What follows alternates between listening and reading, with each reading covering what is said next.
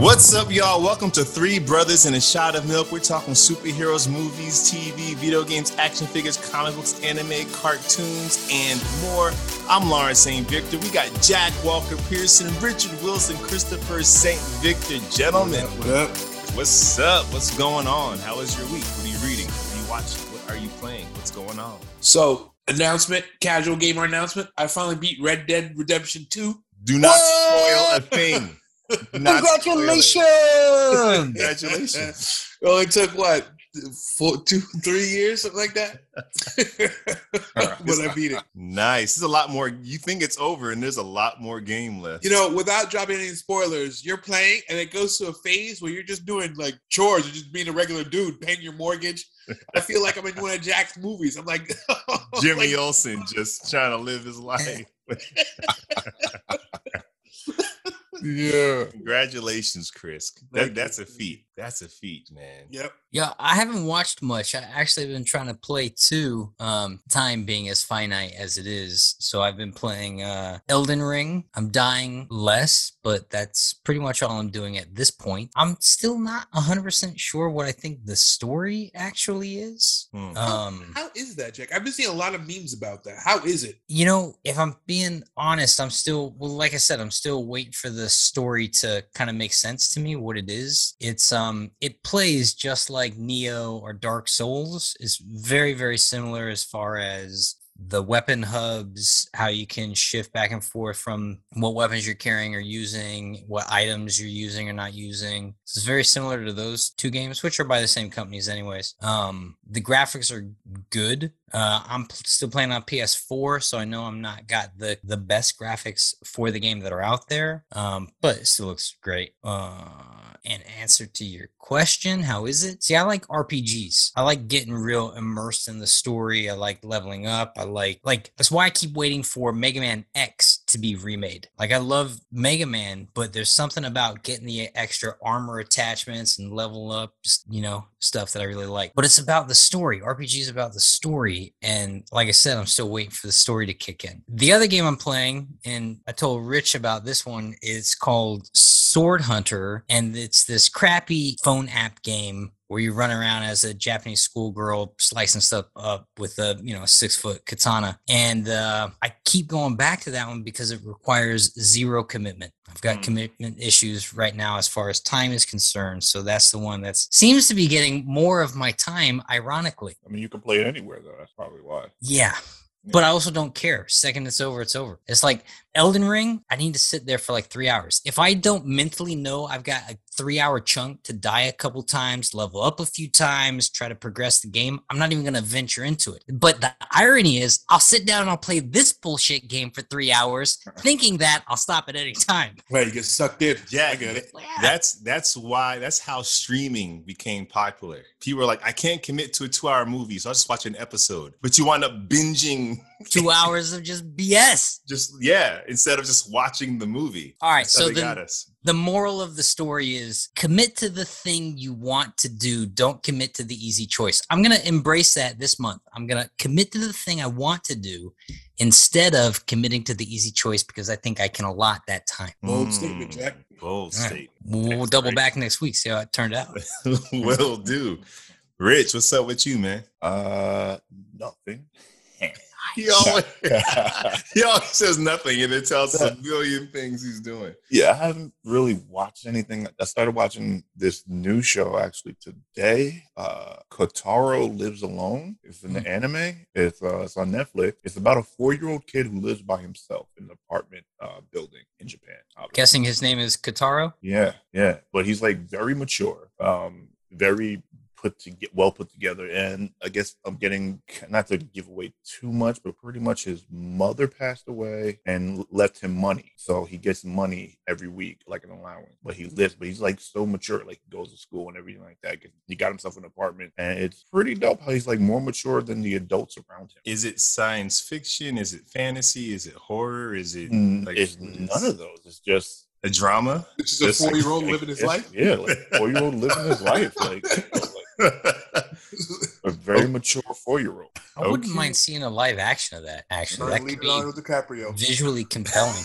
Like, he can cook. He's very well spoken. He's uh, shopping savvy. Like he's doing adult stuff. Wow. The adults around him are just like, how? How is he doing this? While I'm, I'm just struggling by. So it's like that a whole series of that montage section from Home Alone, where he goes and buys a toothbrush and cuts coupons and Yeah. goes shopping. Well, the uh, difference is that adult has to go work to make money. This little ingrateful brat's just getting it every week. True story. Okay.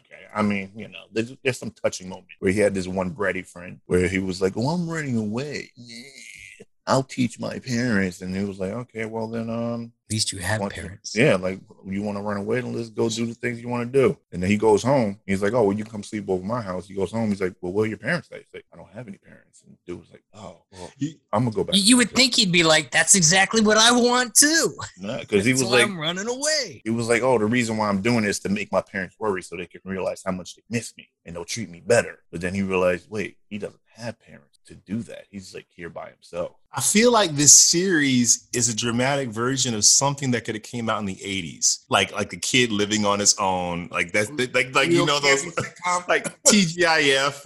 Yep. like, yo, it sounds I might check this out because I'm like, so there's no supernatural martial arts science fiction. It's just Nothing crazy out of the ordinary. No wackiness so far. Like I'm in episode five right now. Nothing wacky Five. has happened. You, you're pretty established at that point. Yeah, like, yeah. They can't just start dropping vampire. I guess they can. Well, they could. I mean, that's what's so good about Berserk. You get 10 episodes in before that thing shifts, and it shifts hard. yeah. Hard Well, and fast. Got a couple of pickup. Mm. Don't know when I'm gonna read them, but I got Moon Knight complete collection. Got two of these bad boys.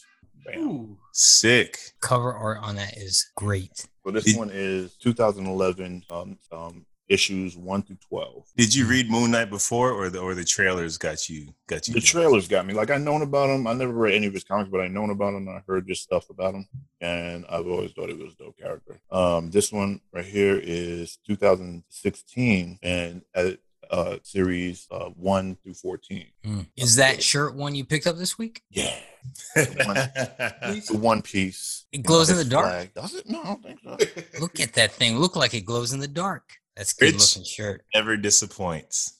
Ever. I think Chris probably got a pretty good looking shirt on today too. Yeah, I got got the, guys. the Marvel shirt. Okay, look at you. There you go. nice, Yeah, that's pretty cool. Nice. right. Seeing, I'm seeing uh, Lawrence jacking my style. I All right. did. Yeah, yeah. My sister Jack your style. Jacqueline hooked me up with this, and I said, "This is one of Rich's shirts, so it's in, I'm I'm in the right direction if I'm dressed like Rich." there you you go. Jack, what you got on? You got on. What's going on? I got a nothing shirt, but I got my Pokemon hat on, so I'll rock uh, Team Mystic for There the you day. go. Okay. There you go. Nice. Uh my week was pretty eventful as a geek, man. I watched um there's a new show on Epix, but they dropped like the first three episodes on you can watch it via Hulu from Rich. I think this might be up your alley. A show called From, and I don't want to give too much away, but it's pretty much like these people live in this town and they're kind of stuck there. And when night falls, these creatures come out, and you have to pretty much be inside, locked up. And if you're not, if you caught sundown, that's a wrap, and you can't escape this town. So so far, it's pretty freaking dope. Um, I'm gonna wait for the rest to drop, and then I'm gonna do the Epix free trial and finish the series because I'm paying for too many streamers right now. So I started watching that sister's recommendation. I watched Bill and Ted, the la- Oh. the latest movie, Oh, Ah. Wait, what'd you watch it on? HBO Max or Hulu. Oh, it's on it's, there. it's it's on the streamers now. Yeah, it's on the streamers. Yeah. You know. Um, it's good, man. It's it's if you know Bill and Ted and you've watched Bill and Ted, then you have to watch this movie knowing you what you watched before. It's it's it's part of that. Don't go in with a sophisticated like no. Bill and Ted's Excellent Adventure Bogus Journey. That's the sequel, and it's fun to watch Keanu Reeves and I forget the other actor's name just kind of embrace those roles again. So it was fun. Time travel made absolutely no sense whatsoever. I don't understand how time travel works logic. no, it was just illogical. It made no sense. But um, not to give too much away, but pretty much they didn't write the song that's gonna say change the world. So they're like, we need to write this song. Let's go to the future and find out if we wrote the song. But they had to write the song by a specific date. But they would go to the future beyond that date, and they still didn't write the song. So I'm like, technically, you should have written the song by this date, or the world's ended. So I don't know why you didn't write the song. Anyways, Or, or how's there a world if the world ended? exactly. So if you go to the future beyond the date where the song needed to be written and you bump into yourselves and they didn't write the song yet, how is there even a future to go to? Weren't they writing a song in the sequel? The, the sequel, They always writing a song. always right. They are always writing a song. they became stars and that song was a big hit. But after that, their careers plummeted and they never actually wrote the song that was supposed to change the world. Why didn't they just take Tenacious D's song? It's a specific song. And, and, and it plays out in the end and it's pretty cute. Um, I started watching The Kingsman. Wait, wait, wait, wait, wait. Mhm. We might cut this out, not to spoil it, but I want to know: Do they write the song? Well, That's incredible. I'm so glad you told us that. you gotta watch it. My it. mind is blown. watch it. Mind The freaking greatest plot twist blown. I've ever heard in my life. Matter of fact, I'm i I'm gonna leave right now. You go, three brothers can finish this. I'm gonna go watch that movie right now. hey man. Uh, I read those comics, Supermassive and freaking Rogue Sun. If you a Radiant Blackhead, yo, it's they're freaking great, man. Especially Rogue Sun is so good. Infernal Red Girl. Infernal Girl Red, who's also a character introduced in Supermassive, they got a Kickstarter going. So if you enjoy Radiant Black and you've read Supermassive, like that comic book is being produced independently and maybe Image will distribute it. So support that. Go to their Kickstarter. Uh, I got some pickups real quick. I don't want this segment to go on forever. We're selling the first one. Man, I'm the bat. I love the Batman. Woo. So I had to pick up my Catwoman Zoe Kravitz. I saw this at Target and I was like, I gotta do it. I gotta freaking do it. Yeah. It's sick. It just comes with a whip. Uh, McFarlane is not the biggest on accessories, but it's pretty dope. Also comes with a card. And then I had to pick no crowbar for this one. No, Oh. no, no, no. I guess a whip is acceptable. And then um this escaped me from the beginning of McFarlane toys, but I this and this will show up in Collector's Corner corner in a few episodes. But I had to pick up that Superman 1000. This dropped like two years ago. It's nowhere to be found. I go on eBay for this bad boy, but I'm like, how do I not have a traditional McFarlane Superman? And that joint is sick. Yeah. I like that. Um, so that's my pickup. That's that's been my week. Chris, I got a question for you, man. What's that, Lawrence? I got a question for you. What happened when Batman visited Westeros? What happened when Batman visited Westeros? He formed the Dark Night's Watch. Oh, Get it? Because the Night's yeah, Watch. yeah. Yeah. so you know they're You dark. like He's the the- Dark yeah. Knight. Dark and and the the Game of Thrones, the Night's Pretty. Watch. Came Yeah. together. And. Batman went to Westeros, so it'd be Yep. the Dark Knights. Right. Yeah. Yeah. yeah. Jack, can you make that better? If you can make that better, you are freaking a brilliant mind. If you can make that better. There's no making some things better. And on that note, let's go down the street. Nigga left at the light or right at the stop sign, and we are at the collector's corner. It's show and tell. Here at the time. collector's corner, we take something out of our toy chest, something off our bookshelf, something out of our video game case, and showcase it to the world. You can be worth millions of dollars or just sentimental. Every now and again, I get a wild hair and I'll make a thing. So I'm show showing off a uh, uh, kind of treasure chest box that I made that holds some of my treasures. Oh shoot! Oh, So it's 360 box.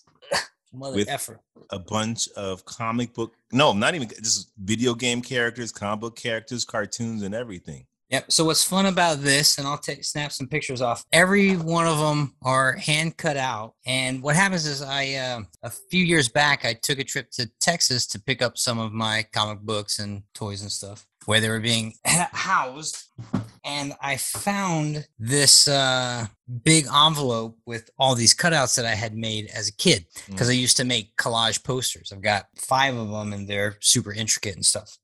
So I found all these cutouts that I never ended up using. So made a box and then cladded it in the cutouts. I'm not gonna show you what's in the box. There's too much What's in the box. This is like What's Pulp Fiction, baby. This is like Ah, you know what? What's in the box? I'll show something for uh for Rich because he's rocking a shirt that I really appreciate today. Anyone know who he is? Ah, Yeah. This is uh this is the Shinigami from Death Note. Death Note. Yes, with his He's apple. got his little wings here that Okay. clip on. Oh, He's eating an apple and he's full of he just kind of like floats across. Yeah. Man, Death Note. Talk about a great anime. Like Yeah. Death Note, phenomenal good. anime series. It just did not translate very well to film. There were It the, needed- it needed to be a series. Like it, it needs to be long form. but it's also the tone matters so much, you know. Yeah. Jack, I like your box. Oh. That was Thanks, hey, man. hey, hey. Wow. Play your cards right. I'll, I'll pull a few things, a few more things out of it at some point in time. Come on down and visit him. and he'll let you dig through his box. Whoa, whoa, whoa! And moving on before we leave. Elbows the deep. Wow.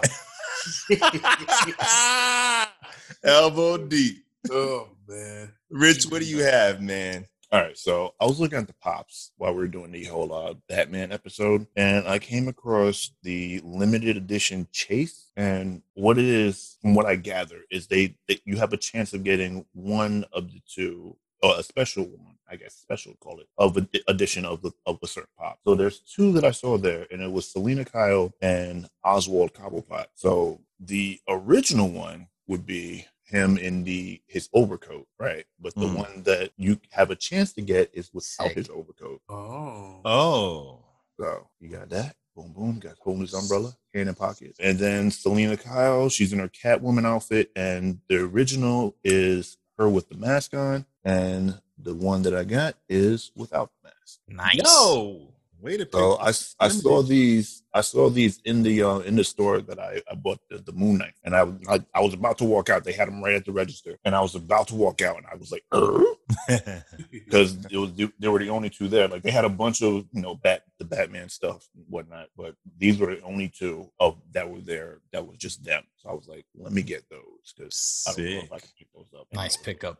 So, yeah, Oh, they might be worth some money too, brother. yeah, I A mean, we'll bit. see. Yeah. I wasn't I wasn't too happy on the box on Selina Kyle's little bent up right there, but Those are, those are dope though. yeah, that's it. nice. Chris? I got another one, but I'm gonna hold. Oh that. wait, wait, wait! You got No, wait, I'm wait, wait! hold Hey, hey, I'm hey. saving that one. I'm All gonna right. save that one. Okay. All right, all right, all right. I got. You guys remember Generation X? It was a spinoff of X Men. Yeah, Jubilee was in it. yeah. Mhm. Oh, when they had the first episode, this is the first sale at my comic shop, Zuvi's Comics and Cards, is an unused, unfolded cover from that comic. Oh wow. So it's a foil, you know, ni- late mid '90s, everything was foil and embossed and stuff like that. Yeah. So it's that kind of cover. Is there's no staple marks, no nothing. It was just a, a full cover. I don't know if it's worth money. I don't know if it's not, but it's something cool to have. Yeah, Yeah.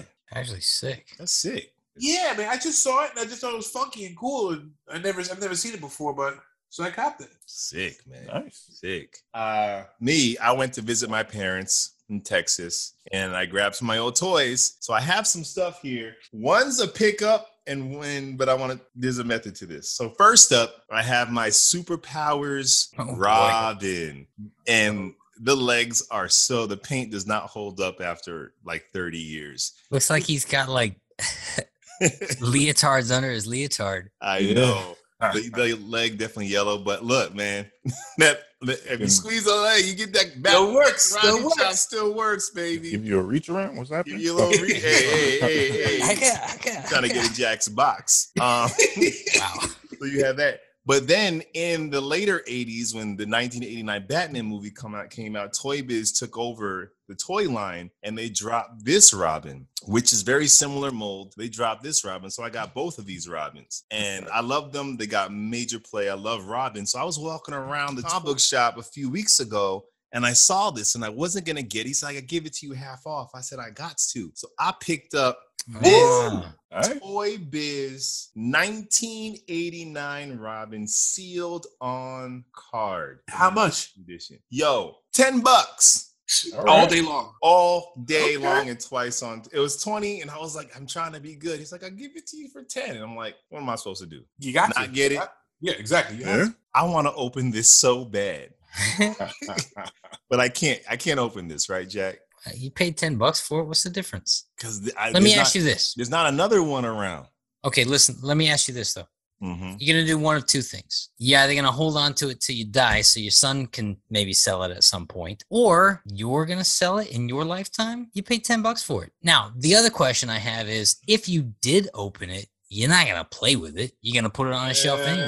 Hey. I don't know about you're that. right. You're right. You're right. Yeah, you might as well open it. I mean, he's not playing. He's not playing with it in the bath, but Let me say this one. Let me say this one. I've I have these cases, cases, unopened cases of baseball cards, right? From the 90s, which apparently was the worst time in collecting trading card history to collect cards the 90s early 90s and yet i have these cards. I have these cases of unopened cards. Been doing all this research. It's more valuable to open the case and open every individual package to see if i have a single card Yeah. than to have the unopened case and so i started doing that and i have so many cards that are way more valuable than the Then case keeping it. unopened itself So Jack, I have remember Marvel. Wait, Marvel why cards? y'all are hijacking my whole co- Sorry, sorry, sorry, sorry. What the heck is happening I'll, here? I'll ask after. You just want to make some money, Chris. I do. Um, I'm teasing. Go my ahead. point is enjoy the damn thing Now, let me ask you this real quick, and then Chris, you ask you a question. As a collector's item piece of art, it looks dope unopened. Like if you Yeah. had it nailed on the wall, that's Oh, it's way better that way. You just you need to get the the price tag off that plastic. Yeah. It's enough. killing the shot. You're right. It's embarrassing that it's still on there. I know. there you go. Hey, there it is. Chris, ask your question. Make some money. I just found a bunch of Marvel Series One and Series Three cards, unopened packs. I probably should open them and see if there's anything valuable in there, right? Unopened packs aren't, aren't aren't as valuable as the individual card that might be in there. Of course, you open the pack, you'll know real quick whether or not you have value. Interesting. Open to them. Chris. And I'm glad we hijacked Lawrence's segment. Yo, man, if you make some money, I want 10%. Yep. Easy. Um, great items, guys. Great items. Rich, I can't wait to see that Funko you hiding off to the side. I can't wait to see what you got there, homie. It's time for some news, baby. It's time for the news. Warner Brothers, DC, basically pushed back like most of this, just about their whole slate, Yeah. man.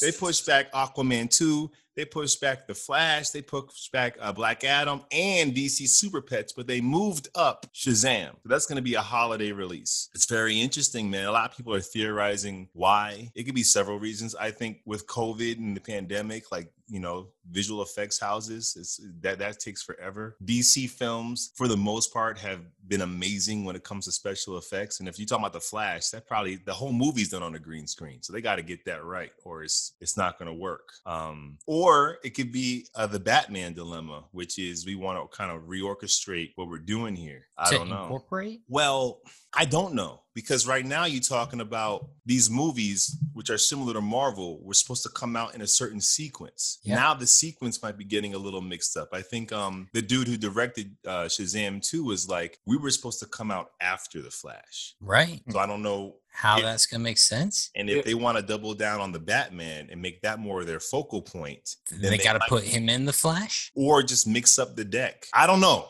And it- Are they or- building? A, are they building a new universe? That's the question. Because I don't think they are. Are they? if Where this they're movie- introducing new characters. if it grosses a billion dollars, the Batman will be either the other things because Wonder Woman 84, I don't think I don't know how well that did. I know we're excited for Aquaman 2, but I don't know if we're going crazy for it. So if we're all going crazy for Batman, eventually we're gonna either segue there or they're not gonna do other superhero movies, or they'll all be standalone. Well, Who knows? listen, there's something to be said about people being excited for the Flash because Batman's in it. Right.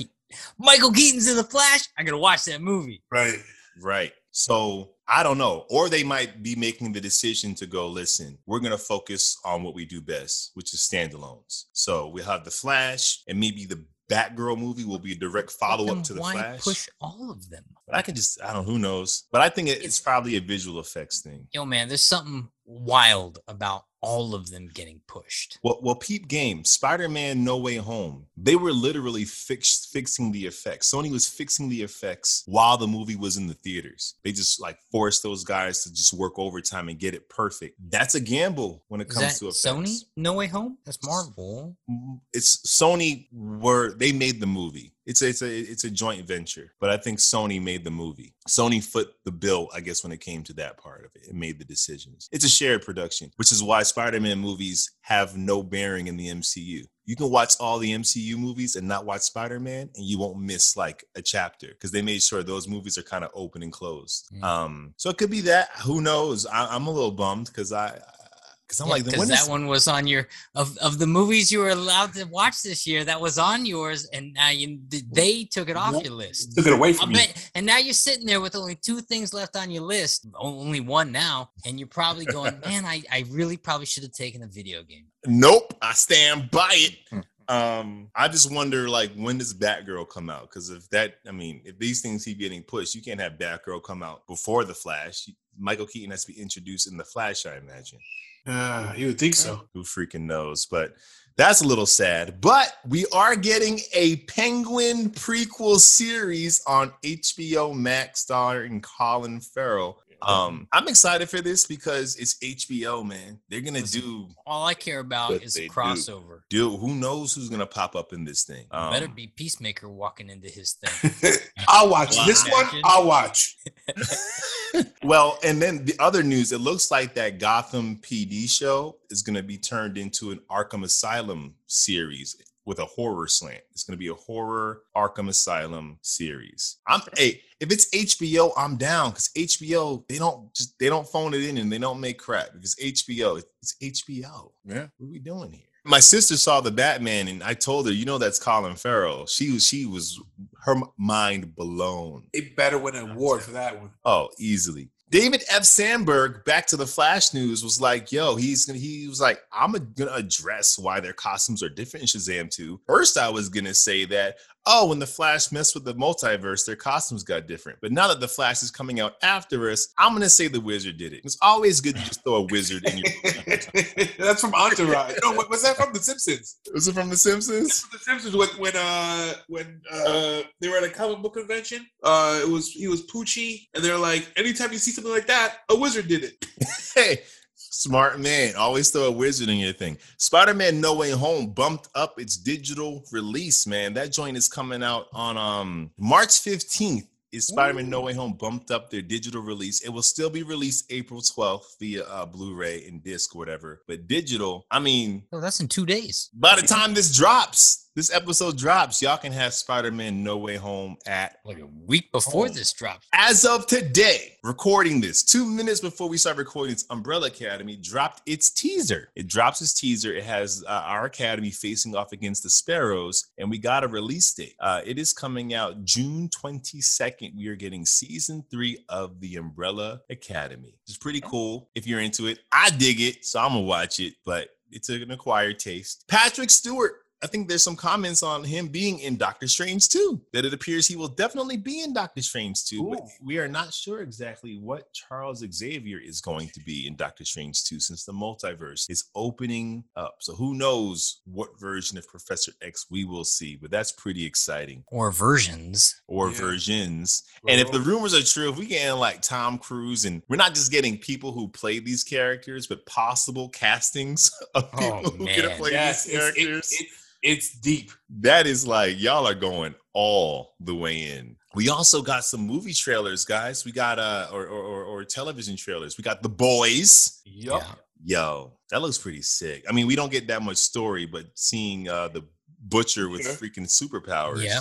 Yup. Oh, I got a fun one about the boys. There's a uh, there's a dance sequence. You maybe notice if you're watching the trailer where they're up on a platform with lights, like oh a yeah, light yeah. show going was like a boy band, boy band. Excuse me. Did you build that? I built Yeah. chunks Ooh, of that, Nice. of that dance platform. Yeah, so you know a little bit about what's going on. Last bit of news, man. We got that Obi Wan Kenobi trailer that dropped, and that is looking official, man. hmm Dude, I watched this 20 minute deep dive on the trailer. yeah. Yeah, looks like there's gonna be a lot of stuff. They're even saying Darth Maul's coming back, probably. But that one was dope. because we know we're getting um Hayden um Christensen's he's coming back as Darth Mhm. Vader or Yeah. maybe even Anakin in some you know vision or flashback or something. This I mean out of all the Star Wars shows, this looked like a movie the most. Like they they spared no expense on this bad boy. And one, they got some A-list actors. They're even saying Liam Neeson may be reprising his role. I mean it's it's it's a, Qui-Gon Jinn. This Mhm. is sick and I'm not the biggest Star Wars head and I only really watched Mandalorian because I heard it was amazing and it was and I had a hard time with Boba Fett but this I'm like I'm excited for this and You had a hard time with Boba Fett? I did. I had a hard time. Boba Fett was fire. You guys were bugging, man. Wait, what? Wait, is that why you two were ducking out of those review casts. Ah, Life ducked me out, but. I'm on record. what Bubba had was happened was I didn't I didn't I wasn't disappointed I had to miss that episode. no, I mean Boba was fine, but but as a non-Star Wars guy, like I, I watched it because we're covering it. But Obi-Wan, yo, I'm all the way in. That joint Yeah, was that's great. Also, it's the it's the Star Wars I like best. Personally, I like Jedi stuff. It's It's- hard not to. That's Star Wars. The backbone of Star Wars is founded on Jedi and the Force and the light and, And the dark. And since it has Vader and you see a little Luke Skywalker, I don't know how much he's looking after him in the shadows. It's still it's the Skywalker saga as well. Well, but there's a lot. You could go into the comics and go into some of the animated stuff. There were moments pre their meeting up where Obi Wan did save Skywalker in a couple instances, and still, you know, as he's uh, he's been Kenobi, right? He's his alias at this point in his life. He's in hiding. Oh, so like Ben Kenobi and, and the young Luke Skywalker like had many adventures? not adventures, but like you know, he's the he's the neighbor essentially that lives in the town. People, oh, old man Kenobi. You know, Yeah. we know Mm. that that whack job up there, recluse. And there were some moments in the comics where Kenobi saved young Skywalker, not knowing who he was. Or, you know, Skywalker didn't know who he Kenobi was or why there was the interest or why he happened to be there, but he's kind of always looking out for the little guy. And there's also moments where in the trailer and the deep dive they were talking about how it looks like uh, Obi-Wan had got off planet and gone some, to some other locations, which is where Yeah. we may see some more interesting cameo encounters in the series. That's dope. And there's even a shot where um, you see someone with a blaster in in his hand, and the lady's silhouetted in the light a little bit, and they're saying that's probably even Kenobi in that shot. Maybe, maybe not. Or it's someone with a blaster who's a blaster guy. But if it's Kenobi, then they're saying, you know, he's probably doubling down on the i on maintaining this secret identity that he's not a Jedi. Right. I'm very excited for this. And I mean, yeah, they can go in any direction because there's, with not counting the comics, video games, and cartoons, there's so much space between the ending of like the third episode to New Hope. There's like, Yeah, the you know, thing that's hard 25 about it though is and and uh Rich and I talked about this on one of the casts. One of the things that's hard about it though is there's unlike Boba Fett, Kenobi is or Obi Wan is bookended. We know that he survives whatever's going to happen in these series. So the level of danger, there's always a cap. You know, yeah, yeah. Unless they make it like whoever he's protecting, which it, can't, it can't be Luke because same thing. We know he has to survive, but maybe there's Right. another thing there.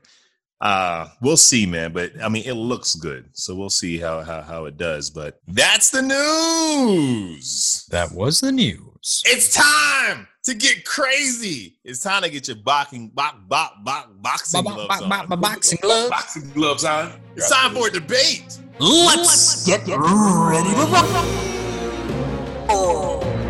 Give me your three best, best, not your favorite, who you think are the three best comic book movie villains of all time, and tell me why. Ooh, ooh, let me go first. You always want to go first. You better come with the heat, Chris. Sometimes I'm playing around with Some- you. sometimes this stuff just hits me. I thought about this for 30 seconds when it came to me. Not my favorite. Venom. First of all, Venom is an Venom. anti-hero. We didn't say the three favorite anti Venom. Well, he's a villain in one of the films. though. Come on Spider-Man 3, he is a villain. Yeah, Venom. we don't talk. We don't talk about Spider-Man. Go 3. for great. Oh, Oh, ooh. ouch! Your Venom love is not. Hashtag not my Venom. Oh, fair. en- Wow. Wow. Wow. So here, no particular order. These, I'll uh, I'll give you my three guys, and they're all they're all the best for one reason. I can't wait to throw a flag on your play. Thanos, Thanos? Hela, the Riddler from the Batman. Hold on. Hold What? on. Hold on. What? Hold on. What? This What? is a debate, so we get to Go. talk trash. Go ahead. I ain't got nothing to say about Thanos. Hela? Yes, and I'll tell you what. Listen, Top. lis- listen to my reason. Listen to my pretty, reason. he's pretty fine. My reason is because they all achieved what they were going to have to set. To, what- what- they all achieved what they wanted. The Riddler, spoiler alert, he won. Thanos, the first half, he won. Hela, I don't care what you say, she won. They had to destroy Thor's home planet just to beat her. So she won. True. They all went out. The Riddler did not win. he did win. He His did goal, win. his goal was his goal was to kill Bruce Wayne failed. His goal was to kill the mayor, failed. His goal Hey, was hey, to kill hey. a whole lot more. Spoiler alert. Spoiler alert for the Batman. Retroactive, I guess. Move, move that forward. I, I said did say spoiler. spoiler alert. I did say the spoiler. Riddler didn't accomplish everything. He And accomplished he, and, and- and he might have accomplished it if he didn't leave clues for Batman. Well, no, that was the whole point. He played Batman to do. He got Batman to do He his was thing. way into that relationship. He should have. He Look. has no self awareness. You know, you know what made Riddler upset? What made Riddler upset wasn't that he didn't achieve what he wanted to. Was Batman wasn't down with him. That's what made him upset. He wasn't crying in the freak out the jail cell like, "Oh no, I didn't achieve what I wanted to." He's like, "Oh no, I thought we were in this together. I thought you were my best friend. I thought I, was, you were gonna wear the other half of my friendship necklace." That's what he freaks out about. Yeah. Chris, Uh, yeah, Chris is right. And for for the record, and this is spoiler alert, we, we may cut this out. I don't know. We oh, we want to talk cutting- about Batman no, twice. no, no, no, no. All right, no, then spoiler for the record, the Riddler did accomplish what he wanted. And at that point, when he was finally locked up, he had intended to be locked up. But and he had intended. Batman to not get involved. His goal Now, was Bat- to kill the mayor. His goal was to kill way more people at that rally, and he didn't achieve it. Yeah, yeah, yeah. That's because Batman balked on his part of the agreement at that point. But he still managed to blow up half the city. He still managed to get the shots off. And how the mayor survived getting a bullet shot in the stomach with a rifle at relatively Bro. close distance, I have no idea. Well, I, I would say that's not a fail on Riddler's part. Like that, that that was a good Well, shot. no, hang on. The Riddler did his job. The guy taking the shot botched they, his dropped, job. they dropped the you know? ball, so he Yeah. he completed eighty five percent of his plan. That's I'll pretty good. That. That's pretty decent. As a matter of fact, all the villains Chris just mentioned did about 85% of their job. Don't Yeah, drop that mic. It's an No, expensive I mic. did. I caught him. like, what are you doing? That's that's your mic. Um, Rich, What? go ahead, man. Say something. all right, listen. So my top three, I'll say Killmonger. I'm gonna say Thanos, and three is mm, all right. I'm gonna say before I say three, I'm gonna go, I'm gonna get my my four honorable mentions. Okay? Four honorable. Four honorable mentions? Four that on honorable. another list? These, these, these are my guys that I, I I feel like either one they were just good or two they should have been expounded upon a little bit more. If I even use that word right. Uh, Loki, the growth of Loki was just great. I mean, he ended up being a hero at the He, end he grew into a hero, so He like did. He can't He be. did. He was definitely a villain. Yeah, he was definitely. He was a villain. He he can't be the best fun. villain if he turned into a hero at the end. Like that's he failed But on he all is, accounts. He is the villain in the first Avenger movie. Yeah. So he's the villain. What, what, what's your criteria for best? Your criteria for best is character growth, and Loki takes it. But he grew out of being a villain. I mean, look But at uh, growth. That's how good he was. look at Peacemaker. He's he's a villain on some level. Yeah. That's He's turned still- into a hero. He's Character still growth. kind of a villain. Yeah, yeah. I mean, hey, I'm fine. Character growth. Kumbaya. Yeah, okay. Yeah. Hey, Okay, this and, and I honorable realize that all of my my villains are within the Marvel universe, so whatever. Um, Dracov, um, aka the Taskmaster. I, I looked her up, and apparently they don't call Oh. her the Taskmaster. She was she was like called Black Widow. called Black Yeah. Widow. Yeah. Yeah. I'm calling her the Taskmaster because that's what she was. Let's keep it a buck. Mhm. Really? Is the best. That's that's that's best. Honorable I, I feel like she she should have been. They they they Oh, should have expounded uh, upon. Yeah, You expounded upon. her. Yeah, yeah, yeah. I got you. I got you. Um, Ultron. I love me Yeah. some Ultron. Okay. Yeah. Okay. And Winter Soldier. Growth. If your criteria is growth, you, you win on that one too. but like they're growing out of being the best villain. But He it's didn't All right, grow out let's, of being let's the hear best your villain. number He- three. he So who wasn't- who was your number three best Uh, villain? I'm gonna butcher this dude's name. Uh, Zhu Wen Wei. From X Shang-Chi. U Chief? From uh from the from the uh Sh- Shang Tsung, the, t- the Ten Rings. Yeah, yeah, yeah. It's, Yeah. it's, it's only Asian. only Asian villains. He was He's one of your top three. Yeah, he's my top. villains? He's my top. He's my top three villain. Like, but my man took over his side of the world, created a whole organization. Like, come on, son. What we talking about right now? Like, what we talking about? Look, so I'll you liked him you liked I'll him ride better than you. Kingsley. Yeah. I liked him better than Kingsley. Kingsley was a, a was was a, a, a, a figurehead. He was a, just a cod piece. He wasn't doing anything. He had no power. Piece. Relax, Chris. Relax. I know what you heard, and you need to stop. There's something really interesting about the, the of about him as a villain, that character. You know, he's as old as time on some level. He's Yeah. he's one of the most powerful things in all of existence. Which is also which is why I had a problem with him as the villain. You would think that a guy who'd spent that much time being alive, having these powers, at the end of it, I felt like he was kind of thrown away quickly. Like his death was passing the torch essentially. So we have a hero, Yeah. but I felt like his his story was maybe the more interesting one that wasn't just just wasn't told. Which Yeah. which is why it's for me he wouldn't be on the list because whenever they have guys that are that old, you just expect them to act smarter. Like, where's the wisdom? was part of the problem with the Eternals movie. Yeah, You there's the wisdom you would just have of being alive this long. You wouldn't be making these choices. Like, there's no way these people could beat you. You would have thought every Yeah, every you, uh you, you've seen, you've thought of every possible scenario and had a Yeah. Well, more than thought of it, you've probably been through it. been through it. facts. It's experience. Yeah. But okay, Rich. Jack, what you got, man? All right. Uh Heath Ledger's Joker, okay.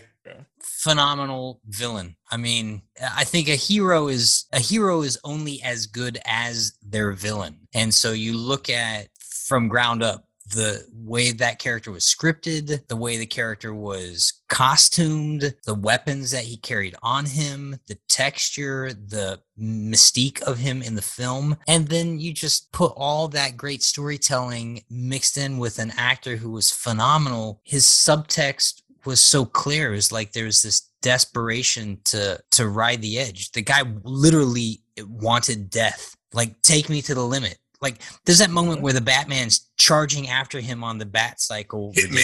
that pops out of the front of the car. Yeah, he's going Yeah. hit me. And he and the look of subtle look of disappointment when the Batman veers at, off at the last second. He scoffs. He's like he's like pissed. Yeah. yeah, He's always weird facial ticks in the movie. That's like, it's phenomenal. I mean, so so from ground up to me, for me, it's it's hard to um I mean, there's a reason he won an Oscar for that performance. And it and it went into everyone everyone involved in helping him create that performance did their job. Okay, so Joker. Can't argue Heath, that. Heath Ledger's Heath Ledger's the Joker. Um, Thanos, I would say Thanos top three. And the reason Thanos is on my list is I know what he wants and I know why he wants it. And regardless of whether I agree with him or his choices, I can identify that there's logic in his choices and he's humanized. The other reason why Thanos is kind of like cheating is he's got this whole you know the the other few podcasts ago or last podcast or something i said endgame and Infi- infinity war were basically one movie well thanos stretches over the course of however many movies where half of the movies are just setting up his his own mythos that could be the first Avengers movie. Set it up. That's- exactly Yeah, it's true. and so we're looking at 10 years of thanos um development almost so it's kind of hard for him not to be a phenomenal villain the other person I would say was a perfect villain for the film, and the way he was depicted would probably be Michael Shannon's Zod. And the reason I that. Yeah. well, the, it's, uh, it's hard not to. He he makes more sense in the film than the hero himself. I know what Zod wants. Again, like Thanos, I maybe don't agree with him. Um, but the guy is literally just trying to, you know, save his people Right. and so I can't fault him. And that's what makes him human is I see the human making these choices that I can understand and identify with. I don't have to agree with it, but I can identify it. And Michael Shannon is just phenomenal, phenomenal actor. Like what I love so much about his Zod was like he loved being Kryptonian so much, like he didn't even want powers because having powers means I'm not who I'm supposed to be, and I'm not on the planet I'm supposed to be on. I Yeah, want when you don't terraform, you don't terraform the earth if you want to keep the powers. right. So he was he was very pure in his wanting Krypton to live again. Mhm. Whereas other villains were like, I want to be a god amongst these people. He's like, no, I don't want these people here.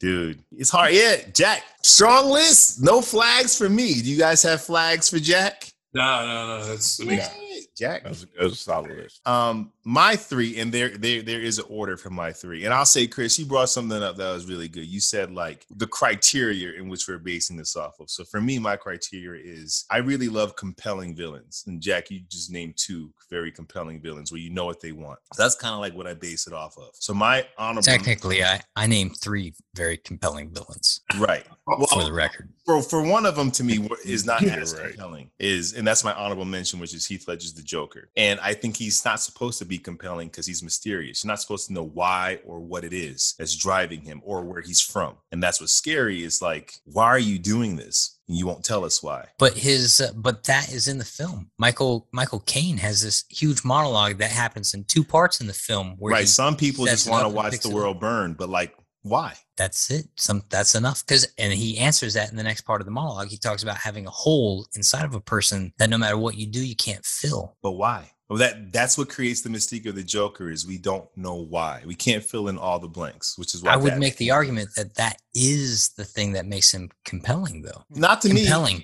Com- okay, and then that's why, and that's fair because art is always subjective. Yeah. Um, my top three list in this order, as far as being compelling, is like like you said, Thanos. Like I, I know why you're doing what you're doing. My second, I mean, compelling villain is uh Ian McKellen's Magneto Yeah. Yes, Yeah. to, to survive the Holocaust. so much And- humanity. And when you think about his master plan, although it would have involved killing Rogue, his master plan was just to turn the rest of the Earth mutants. So This there's is no give us powers. so what, but but he said, I want to make everyone mutants, so there's no discrimination anymore. Like that was his plan to end discrimination, wouldn't, to kill off human beings.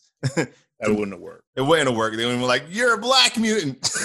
exactly. They'd have You found got something horns else. coming out of your head. Nah, you're not part of them. Get out of there. Fair enough. Um, so Magneto, I mean, so compelling. And my number one, and I think he is number one by far, Killmonger. I've never sat in a movie theater with a villain going, I probably I might rock with him.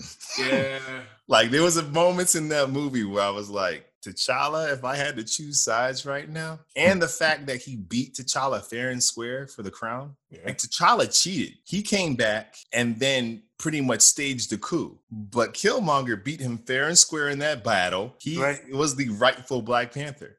They didn't Right. like what he was doing with it, but he was the rightful king. He won fair and square in that battle. So like he's a villain depending on who you are. And um he was made to to to, to be a voice to the African American experience, that feeling of being left behind, that feeling of you have all these resources, you didn't come back to get me. That that type of left behind thing. And when I was like, I don't know. Well, I got to tell you, I mean, what what was so nice about him, that role and the way it was depicted and everything, is it was so rich that when they brought it to the animated series, Mhm. it was just so much more embellished. Which is also what was nice about seeing Thanos going the entire opposite direction in the series, and it just in the cartoon series. I'm The what if talking about series. Yeah. the what if series yeah because it spoke to the nature of how human he was as a villain that all that good was there just refocused in a different path he's good Mm-hmm. Mm-hmm. Except for killmonger's just bad He's just focused. Well, it depends, man. Because yeah he's like he's, well, yeah you're right he's driven to accomplish what he's trying to accomplish Bury me in the ocean with my ancestors that jumped from the ships because they knew death was better than bondage. I mean, when you, you don't give a villain that last line and hope that we hate him. right? Yeah. It's like, what? So, and then, and then again, like origin stories, his whole reason for being so is like his father dying and him being just left alone to like what foster homes with just being on the streets. It's like, I find out my lineage is beyond wealthy and y'all just thought I, I wasn't worthy of it. And then you leave me here, like you leave every other black person here just to struggle while you guys are off here. And then you, what you're a superhero, you're an Avenger, you come here to save the day, but you leave your people here to starve. Ah, like how are we not Team Killmonger? Anyways, good debate, gentlemen. good freaking debate. I'm gonna need him to come back in Black Panther too. I need them to figure out some stuff to happen. But uh, yo, I think it's time for the reason why we're here. It's, time, for the, main, event. We're talking about the project, and not just any project, Rich. Spoiler alert! The Adam Spoiler alert! Project. Spoiler alert! Spoiler alert up the butt, man. If you're a Ryan Reynolds fan, and I don't know why you haven't seen this already, it's on Netflix, The Adam Project. Brief, brief, brief recap. Basically, we pick up with Ryan Reynolds in a freaking spaceship flying through space, being shot upon. We find out that he is being hunted. They want him to return the ship. Obviously, the person that knows him, Maya, is like, listen, we can work this out. Just come back. Don't be dumb. He says, I'm gonna be dumb. And he creates a wormhole, black hole, flies through it, and time travels from 2050 to 2022. He made sure he came here at, towards the end of the pandemic. Because really, who wants to go to 2020? No one wants to go to 2020. No one wants to go to 2020. We later on find out that he was actually aiming for 2018. So he shows up, he's wounded, he goes to the only place he knows, this house. And then we actually cut to this little boy, this cute little boy with a mouth on him, man. This kid will crack jokes. He cracks so much jokes, he gets beat up all the time. His defense mechanism is to talk trash, and he does. Mother picks him up, he's pissed. We find out that his dad died a year ago. He gives his mother a very hard time. He's lashing out with his mouth, and he is just pretty much lonely and very small for his age, mind you. So basically, Ryan Reynolds, Adam, is at the house. They meet, and we find out that they're the same freaking person 1.21 gigawatts. Dun, dun, dun. One is 44 and the other is 12 years old. They meet, they talk. Older Adam doesn't want to tell younger Adam anything, but younger Adam winds up finding out and blah, blah, blah. They get to the ship. The ship in the future is like coded to your DNA. It won't even let you fly or even get in the ship if it knows you're injured. They're like humans are dumb. We got to go against human beings. So Adam's like, yo, you're my DNA and you're healthy. You can get me in the ship so we can make it repair. Repair the ship back to the future style. While the ships are being repaired, we got to walk around and kind of blend in, live life a little bit. They walk around, blend in, they bond. They don't bond. He gets his younger self's butt kicked trying to stand up the bullies. He's pretty much an awful surrogate, whatever he's supposed to be. As time goes on, he gives him crap, the younger version crap for the way he treats his mom. Older Adam meets his mom, who's younger, and I was really scared about this. I was gonna go back to the future, but I thought it was gonna be romantic, but it wasn't. It's pretty sweet. We'll get into the details later. Pretty much says your son loves you. Tell him you're struggling. That'll be great. Basically, he we find out Adam's there because he's looking for the love of his life, who got lost in 2018. Where'd she go? Records are wiped. What's happening here? Them spaceships come where they're like, we want you, Adam. So Adam takes the younger Adam, and these Adams go. They get saved by Zoe freaking Saldana. They do. Beautiful love story between these two. And I have to say that Zoe Saldana is a fantastic actress because with 10 minutes of screen time, she conveyed a whole love story and a whole emotional arc with a very little amount of time. Most of these actors did. So then we find out that she's been there this whole time, this four years that she's been here. The bad guys come again. She's like, You need to go stop time travel before it existed. You're like, I don't want to leave without you. Leave without me. When you fix the future, you'll find me. Trust me. The echoes of whatever this is will be there. You'll find me. Trust me. Trust me. He goes, takes his younger self. They go to the past. They bump into the father who's alive, played by the wonderful Mark Ruffalo. Once again, in another movie explaining how time travel works. He is here. he is here, and they tell him he doesn't want to know. We kind of learn where Adam gets his mouth from because this dude said your jacket looks like what do you say? A buttoned up condom. A He condom, looks like yeah. a busted condom. So basically, they tell him what they got to do. He's against it, but they got to go anyway. They go to this reactor because basically, Maya, their father's business partner, goes back in time to tell her younger self everything she needs to know to be successful. So the future that Adam lives in isn't even the main timeline, it's already altered. They go there to blow the machine. Dad gets there too, says, You're dumb for doing this without me. I'll help you. They all work together, help, help, help. Maya accidentally kills her younger self, wiping herself out of existence. And then in the end, three guys play catch, man. A wonderful father son son moment. Father, son, son. Father son son moment. Um, the younger one misses his dad because his dad just died, and the older one got over the bitterness of losing his dad. In that wonderful father son son moment, they all go back to their respective timelines, not remembering anything, but the echo. So the younger son treats his mother well. He gives her a big old hug because his older version told him to, and he somehow remembers it. He hugs her tight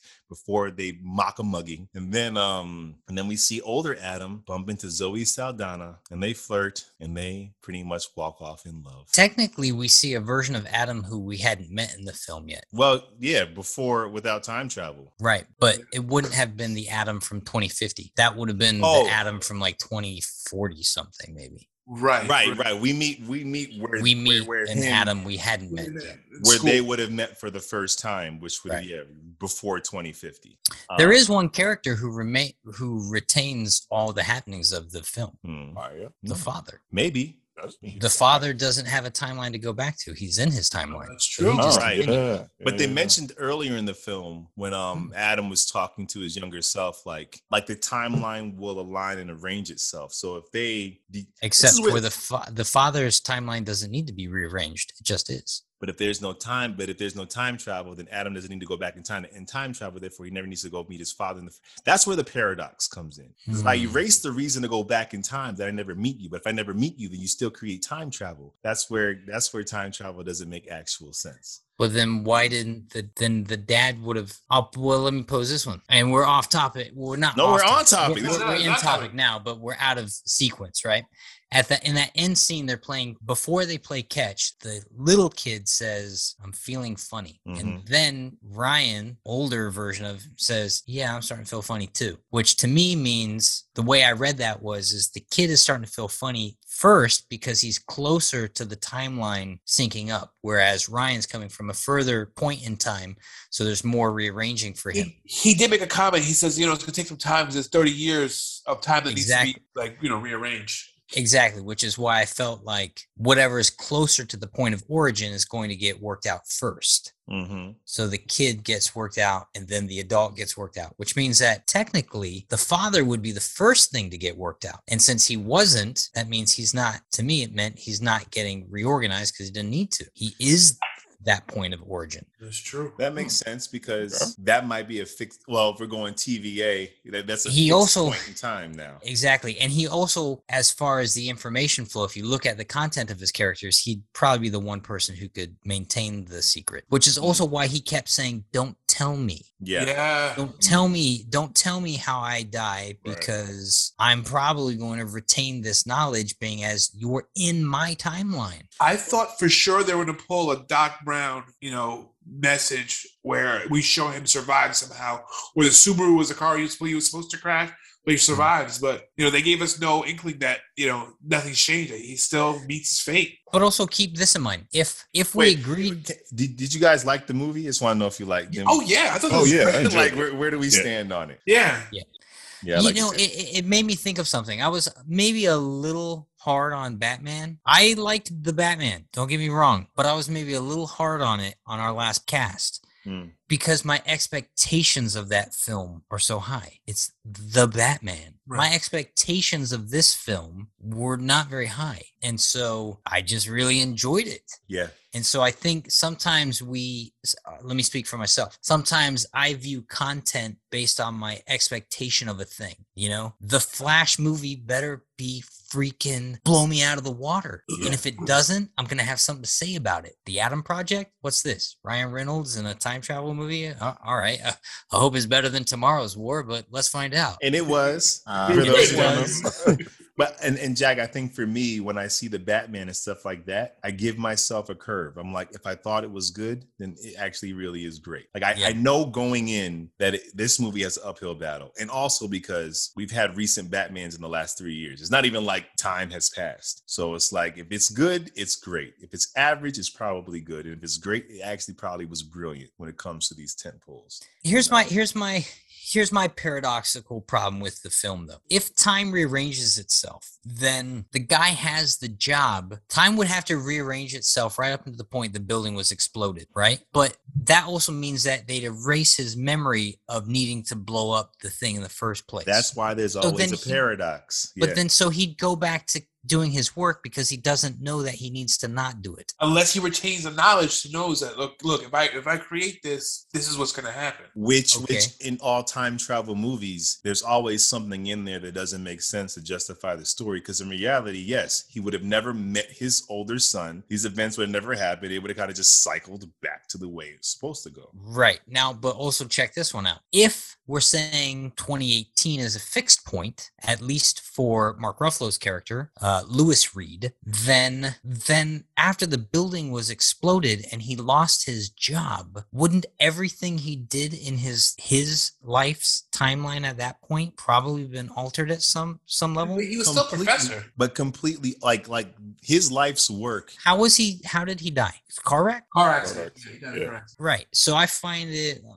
Um, would he even been in a car at that point doing the You would same have had to be thing? in that car at that specific time. Like Yeah. the, the the events would have to be perfect for him to get into that action. But they'd already created a butterfly loop. And we know that because there's a scene in his timeline where he's making an omelet really poorly. And his wife's like, Whoa, what are you doing mangling that food? You you cook like a murderer. so he already changed things. because he was supposed to be at work that day. So we already know that his Mm. timeline's been altered because his kids came back. Right. So was is he still in the car on that day at that time of that day? And know. even on a personal level, there's no way he doesn't change the relationship with his son, knowing what he Of course. which will change Adam for the rest of his life. Right. I mean, he could still get into that car accident because because again, he's he was telling them not to tell him how Well, he died. He has to. Well, we know that he does. Be- well, I guess we we know that he does because we do know that he's dead by the time we meet Adam in the 2040s. I'm saying because he's wearing his father's watch. Oh, that's a good point. Right. Well, we so know- we know that the father's dead. And I was under the impression in 2022, like when he hugged his mom, his father was not there. Hundred And percent. And he said past tense, this is the way your father used to do it. Yes, you're right. Yep. So, Yeah, yes, so yeah, he yeah. still does that. You're But absolutely So the chances of you still being in that car at that time on that day at that second to get in that wreck would have had like you're altered if you tripped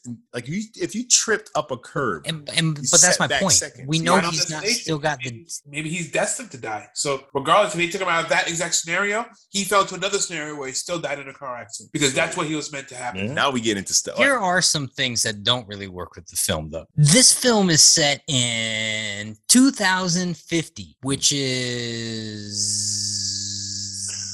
Let's do the math here. 28 30, years. 28, 28 years in the future, right? So 28 years from now, let's say that the plane's being retrofitted where they can fly into space, no question, and like wow, like like they those planes they're flying are like really on like a Star Wars, like the Mandalorian's flying something very comparable to what Ryan Reynolds is flying in this thing, which is genetically DNA matched where only he can be in the thing, and maybe that's because it's the time travel thing can only send something specific through it. I don't know. I'm actually really confused on how that works or why that works that way. But then you also look at their weapons. Well, what the F kind of blaster weapon thing did he have that isolated only what he wanted to be blasted? I don't So know. Reasons, confused. yeah. Reasons. Reasons. Reasons why they don't have just a regular gun. He has a lightsaber. And they're wait, but they're also shooting. They're not really shooting bullets. They thought they are. and were. they're not. They Like are no, they are shooting bullets. magnetic armor piercing rounds. It Has a magnetic core that was that he knew was gonna get sucked into the machine and, and kill the other chick. Uh huh. And in the future, 20 years in the future from now, let's say 30, just to round it off, 30 years in the future from now, what are they? uh, Are they downloading all these people with like Matrix level skills? And Zoe Saldana comes in, freaking the rocket. trained soldiers. OMG, dude, she's a superhero. Jeez, she Yeah. is. I think am I, I I looked at it and of course suspend my disbelief like Apple. Like once like tablets and Apple came out the way it did, like it changed technology. Like whatever they made in 2018 changed the course of just tech.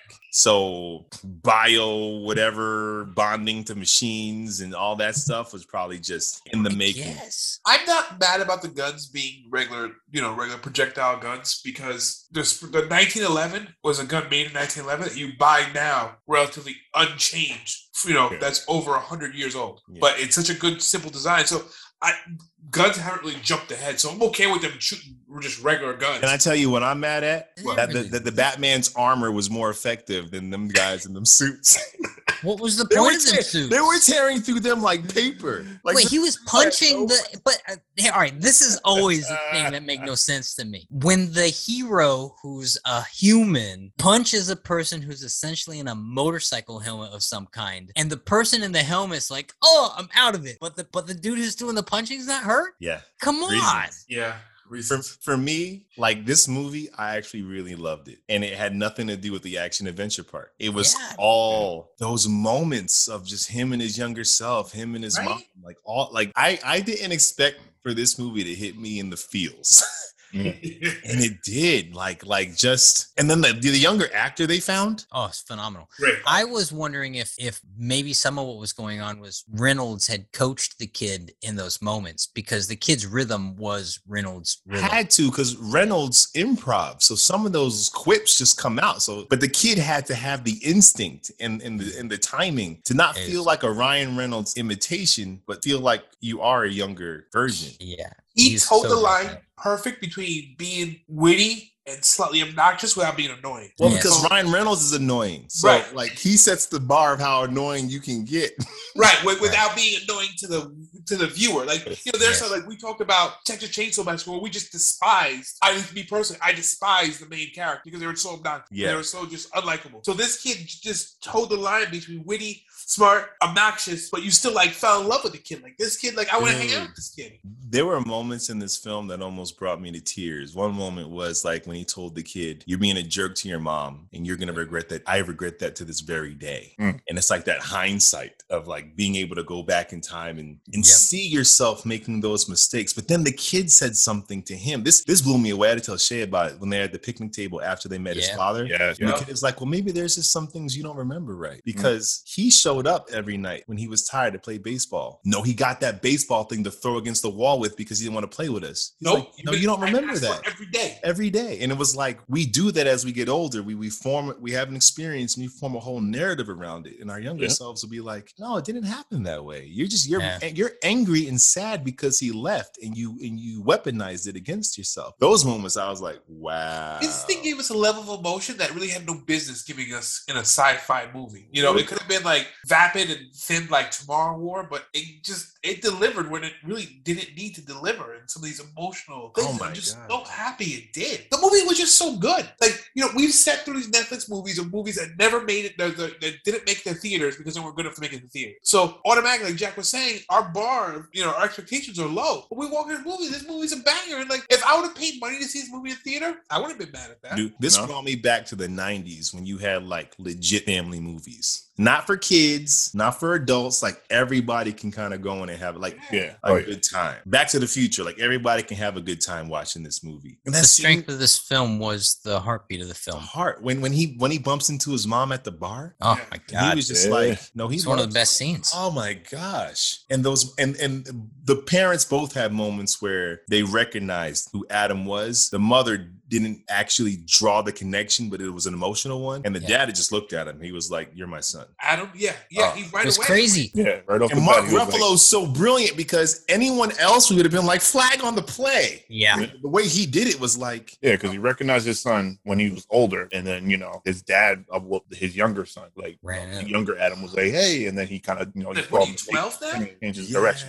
where he was looking. I was at his- I was actually really s- happily surprised with the way that moment played out. And but I also thought, man, no one's got a problem understanding time travel. That'd be uh, crazy. You know, the kid put it together so quick and the dad put it together twice as it's, quick. it's one of those things where it's okay because they make a comment on it. Like older Adam's like, You took this time travel thing really well. like like they, they said it out loud. Exactly. But you know what? The dad's also working on a device that is time travel. So the fact that it would step into his life, you know, if anyone was going to take it well, he'd, I guess, be the person. and a 12 year old whose mind is open enough Right. to, ho- yeah, to hope this happened to them. Like we hope stuff like this happened to us when we were kids. Let's talk about how good this cast was too. Yeah. you, but I'll tell you what this reminded me of. It actually reminded me of when you really look at it. It's got a cast of about six people in it. You know, it's actually a really tight cast. Um, and everyone's got these. Even the people with small, smaller. I'll put that in quotes. Smaller roles don't feel like they have lesser roles. Jennifer Garner's killing it as the mom. Zoe Saldana killing it as this action girlfriend, wife, wife, uh, Life. Right, he put a life ring on it. wife All right. who's just making all the hard choices.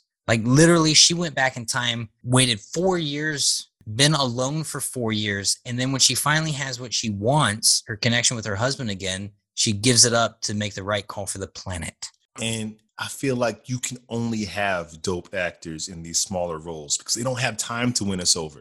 They don't Ah. have time. They, they come in and Zoe Saldana's instant, like the tears are there, my husband, and you buy it. Yeah. It's like in two seconds, she's there. The um uh the main villain's kind of main henchman guy. You know what I'm talking about? Oh, what's his name? Uh, Alex. Yeah, what? Yeah, his name is Christos in the movie or something like that. yeah, something like that. This guy is a is a, a kind of dope actor, martial artist. Who, if you want to see more of his stuff, check out this uh series, television series called Dark Matter. Mm, mhm. It's, it's pretty good. It's it's kind of like a I don't want to say steampunky, but it kind of reminded me of Firefly a little bit. It's futuristic, spaceships. Um, it was pretty fun, pretty fun uh, television series. Only had like two or three seasons. It's on Netflix if you wanted.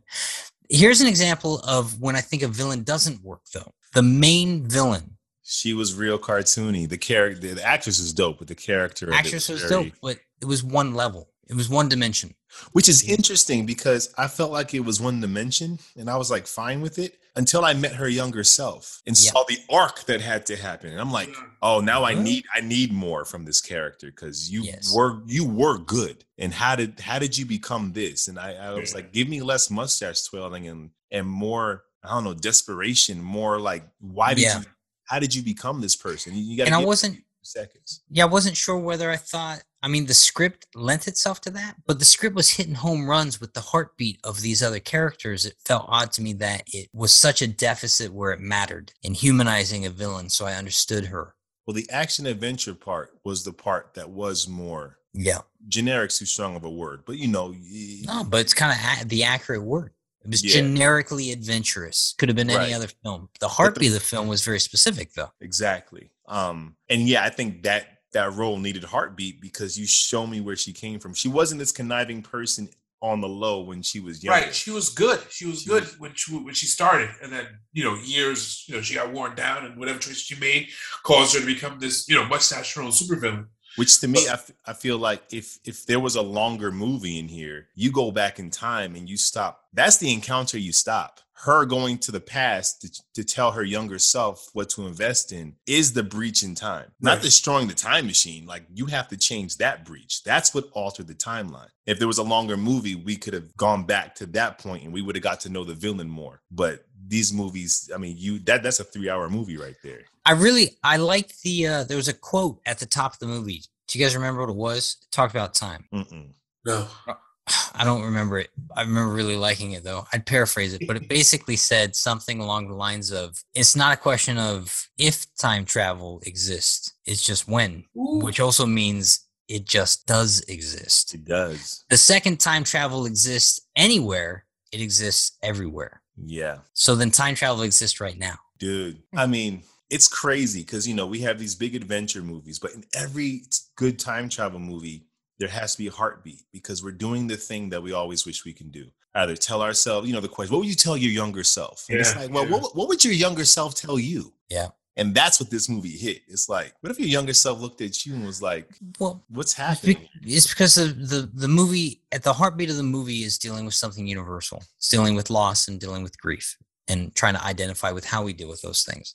Mm, And that's where the script was strong. dude. And that's why I- that's why I think we all walked away really liking the film. And I think if you removed that element from the film, we'd be having a very different conversation. You're like, it's, tomorrow, "Eh, it's tomorrow war. It's- Yeah, yeah, we've seen we've seen the action, we've seen the thumb, we've seen the cheesy dialogue. All right, it's fun. Yeah, it was fine. It's Yeah. fine. Eh, whatever, it's fine. I also think um, Ryan Reynolds is a godsend, and and you know he's one of those actors somebody can easily. But he plays the same thing. It's like no, he's operating on another level. He's able to disarm you with charm, feed in heart, give you action that you buy, and then drop in a drama in two seconds. Like he is, he's really good at that. And this movie showed you like his range of Yeah. where where where it fits. Because you know, some movies just want the banter guy, and then some movies just want the hunk, and some movies, but this one was like, no, we're gonna give you the full spectrum of the Ryan Reynolds. And I know Rich was very happy. And if Idris Yeah. Elba had a cameo, on his Rich name. would have creamed all over the place. Wow. Put some respect on his name. Real talk. Not, you know, and you're right. It, and, and I noticed that in um Free guy. Free Guy too. Ryan Reynolds is is stepping into that part of his career and artistry where he's dropped in e- even in these movies that don't need it. it actually he reminds me of um a quote Harold Clurman said this. Harold Clurman said that you need to trick an audience into being open. La- I'm paraphrasing again. Laughing. You get them so they're laughing and their mouths are wide open. And that is the moment you pour the truth down their throat like castor oil. And Ryan Reynolds has this ability, like you said, to disarm an audience so we're open and vulnerable. And then he throws a little bit of truth in there. And I think Shawn Levy, he directed Free Guy as well as this. And it's like Yeah. Ryan's finally getting the chance to run the Mhm. full race. Mm. You know, uh, he has a director who's like, no, we want, we, we need all of it. You, we, Right. we need the only way your banter is going to work here is if it's attached to so much humanity, and then it's going to work in a way that the other directors didn't even know what to do. They just want you to be funny. And here it's like, no, we need you to be human, Yeah. heart, Yeah. and he has it, man. And then, like you said, you surround them with freaking uh, Jennifer Gart. Like this is how dope these actors are, man. Sh- The second she walked on screen into that principal's office, like I knew who she was. Yep. I knew that she she's probably not at work and she's pissed off. She don't Yeah. care whose fault it is, Rich. I got it. And then Mark Ruffalo, same thing. The second he saw his sons, I'm like, there's such a sadness here before they even talk. Oh my! But the only one I didn't get that feeling with was the villain. Yep. I didn't. yeah. When I saw her younger self, I did. That's the irony of it. I did too. Earnest and, and and ambitious, and we're doing the right thing. And what are you talking about? We already made a deal with you. Why are you back? Mm. Like, like almost like it broke her heart to make the choice she made. Yeah. and she It definitely like- did. It definitely did because she she- was good at that point in time. Right, but she also hoped that the choice she made made the world better. And by seeing another version of herself come back in time and to see the kind of woman, even when she couldn't pull the trigger on Yeah. Mark Ruffalo, then the older self took the gun. In my mind, I thought her younger self was going to jump in front of the bullet. That's Yeah. what I thought was going to happen too. I wanted yeah. that to happen. Like, But the, and, and the irony of her even giving the gun away after the older version of herself, right before she took the gun, said, "I already killed his wife twice." Mm, yeah. mm. And you're like, "Whoa!" so I'm like, how, how did you get here? like, what happened to you on this journey? Yeah. You became super villain. I mean, you got Yeah, 28 we- years of bad choices and greed that corrupts you, right? But the, but but the but that wasn't true for the other version of her. So The other to- version of her only went and made some bad choices three months earlier, two to three months earlier. Right. Yeah. So I'm So- like, I'm glad we had the debate we had because she almost needed to be on some Thanos level. Like, as a villain, there's still a part of you that is trying to do the right thing. And we can track that back to your younger self when you were good. Like, that Right. goodness is still there. You're just going about it wrong. But the villain she was by the end was like, Straight. you don't care who you kill. Like, you have no remorse. Like, Adam is like a nephew to you, he's like a godson. I was confused. Listen, I also gotta say this: that the last scene. No, I'm sorry, not the last scene.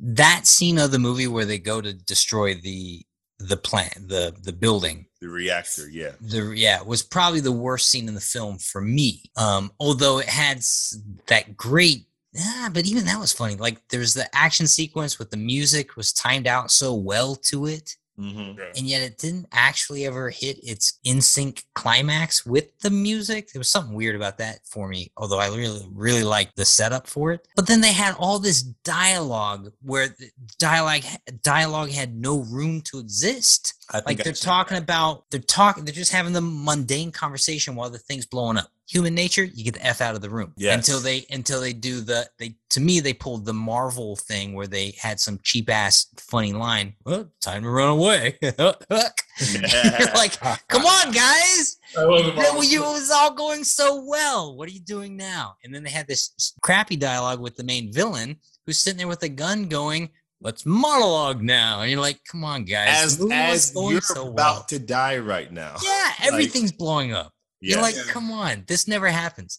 And the only reason why that was glaring to me was the movie was going so well up until that scene. and it felt like she should have been desperate because if Adams and their father decided we'll just die here, time travel will be erased and we'll all be reset anyway. Like the only one who has to lose here is the villain if she don't get the hard drive. Right. Right?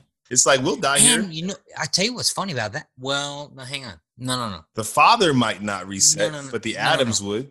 No, they wouldn't, because what happened to all the other villains when they died out of their timeline? They were just obliterated. Right, but if they die as time travel gets destroyed, okay, that's like like like Zoe Sa- at it, maybe. Zoe Saldana, right? She she she came back because time travel never existed, so she never died. Fair. So the So villain actually has that- a lot that- to lose. Actually, that might have been a better way of ending the film, with the exception you'd have lost the catch scene, which I thought was a pretty great scene. Which is like, give me the catch scene. I wa- I don't care what madness I watch to get to the catch scene. Father son son playing catch. Yeah. Well, they could have played catch as the reactor blew up. They could toss the gun back and forth. Jack, in family movies, you don't kill twelve year old children. well, I, all right. Yes. I loved it. I thought it was great. I like the fact that these guys jumped right to right to the conclusion that this these are my sons. You know, they, they didn't explain it. They got to the point. We got mm. to kind of experience what it would be like to, you know, you put yourself in that position. Oh, this is me interacting with my younger self. What would I say? What would I do? And it, I like that it went both ways. That he kind of let him into how his life would be, and he kind of forgot some of these great qualities that made him who he was. Yeah. So that that part really stuck stuck out for me. And you know, I was just pleasantly surprised across the board with the movie. I just I just thought the movie was great, and uh yeah, it was a one of those time travel movies that actually really delivered, which was I was happy with. I recommend it 100. percent They don't always deliver, man. No, they don't. And uh, yeah, same. Like you guys pretty much said it all. Um, my thing was I was sitting there looking at, it, especially the scene with on on the uh on the bench in the gazebo. I was like, bro, I was looking at my own life. Like maybe I'm looking at things a little wrong. Like Right. life got me a little bit hard out here that I'm looking at it in the negative, and it was actually in the positive. Like it was just a great way to way, way he brought it down. Like how his older self brought it broke, broke it down to his younger self. Like, hey, you're being a dick to your mom and it is going to hurt you, right? And then how he broke it down, how the younger self broke it down to the older self, like, hey, you saw it this way, but yo, like it was actually, I, I thought it was great. You know, I thought we were having a great time. Like he was doing the uh-huh. best he could. I was like, bro, that's that's what it is. It hits, right? Because you watching Yeah. this movie and you're not prepared to get hit like that. For It's real, like about like, your own life. Man, like yo, for, because it's a, there like situations in my in my life. Like example, my dad worked a lot, right? He worked a lot for a reason, and and most people be like, well, he was out the house all the time, blah blah blah blah blah. I'm like, yeah, but at the same time, when he was there, like for example, he would take us out to movies or to the arcade. You know, he was there for us. Like when he was there, he was there. Mm. You know, like even when he would go to movies, he'll fall asleep in the movie. But I always enjoyed that because I'm out with my dad. With that, that, just that whole dynamic with them, like kind of opening them truths up to each other and showing like how it really was, or how they could have they they're looking at it possibly in a negative light, how life may have like torn you down to make you think that it's negative. Like yeah, like I was not expecting because I was watching this whole movie. Not even gonna lie, I was on my phone like for like the majority of this movie. But when it when it hit me with them, the, those few scenes, I was like, oh, what the, what the what's going down right now? Dude, like the part that hit me, I won't even say the most, but was significant was when Ryan Reynolds said to his younger self, like, you're the part of me that I tried to get away from, Mm. but you're the best part. Cause I think we can all think about a time in our lives where, like, man, I was an idiot or I was a nerd. I wish I was tough or I wish I was this. Yeah. And if you somewhat, you can easily despise that part of you. And if you go back in time and you see that young kid here, I'm like, that's why he was such a jerk to his younger self. It's like this dude reminds you of when you were the weakest or when you thought you were. And to be able to like see that, I thought it was so an interesting take because usually it's, I can't wait to grow up like you or something like that. But it's like, Yeah. no, man, I need, I need to get back to who I was when I was 12. Like I've, I've never seen that before in a movie. But um, Sure. I- if you guys can't tell listening to this, we we we were probably surprised and thoroughly enjoyed this movie, man. This is a movie you watch with your kids, with with with your family, with anyone. Um, it's it's a, it's a wonderful watch. Yeah, that's all I got to say. That's nice. it. Yeah, Chris, so we I'm- got some record. Oh, what you No. got to say? Listen, I'm get your sorry. family, sit down on the couch, get some popcorn, you know, some soda or whatever, or water if you're being healthy, and have a great time watching this movie. I'll be honest, it was a good time. I An love- unexpectedly good time. Wonderful, Rich. Chris, do we have any recommendations? We do, we do. So I would, I'm gonna give you guys some good time travel movies that are not Back to the Future.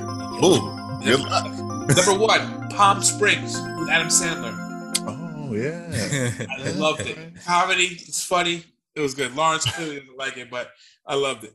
I would say, oh, wait, wait. I would say that movie is more of a time loop movie, stuck in Groundhog Day. Yeah, Groundhog Day, loop yeah. Than time travel, but fine. I'll Okay. Number two, here's another time loop movie, Edge of Tomorrow. Very much like a video game. These are all time loop movies. Just Okay. time loop stuck in a loop. All right. Number three, Terminator 2. Dope. Number four, But he only time travels once. He still time travels, man. You Still right? Number four, X Men Days of Future Past. Very cool. Yes, okay. Okay. Five, Interstellar. Interstellar. Interstellar. Yeah. Yeah. Uh, technically, it's it deals with time. How is Avengers Endgame not on your list? I don't know. I feel like we What? talked about it too much. I don't know. That's one of those comic book movies. I don't know. It's not like I'm on a podcast about comic book movies. I don't know. Yeah, you're right. You're right. You're right. Good list. and or or like uh Star Trek. Oh, that's true. I fell asleep during it though. So I mean, how many times do they time travel in Star Trek? All the time. Even the new television series are. And don't ask the me why. Yeah, but this time they're coming to 2021 too.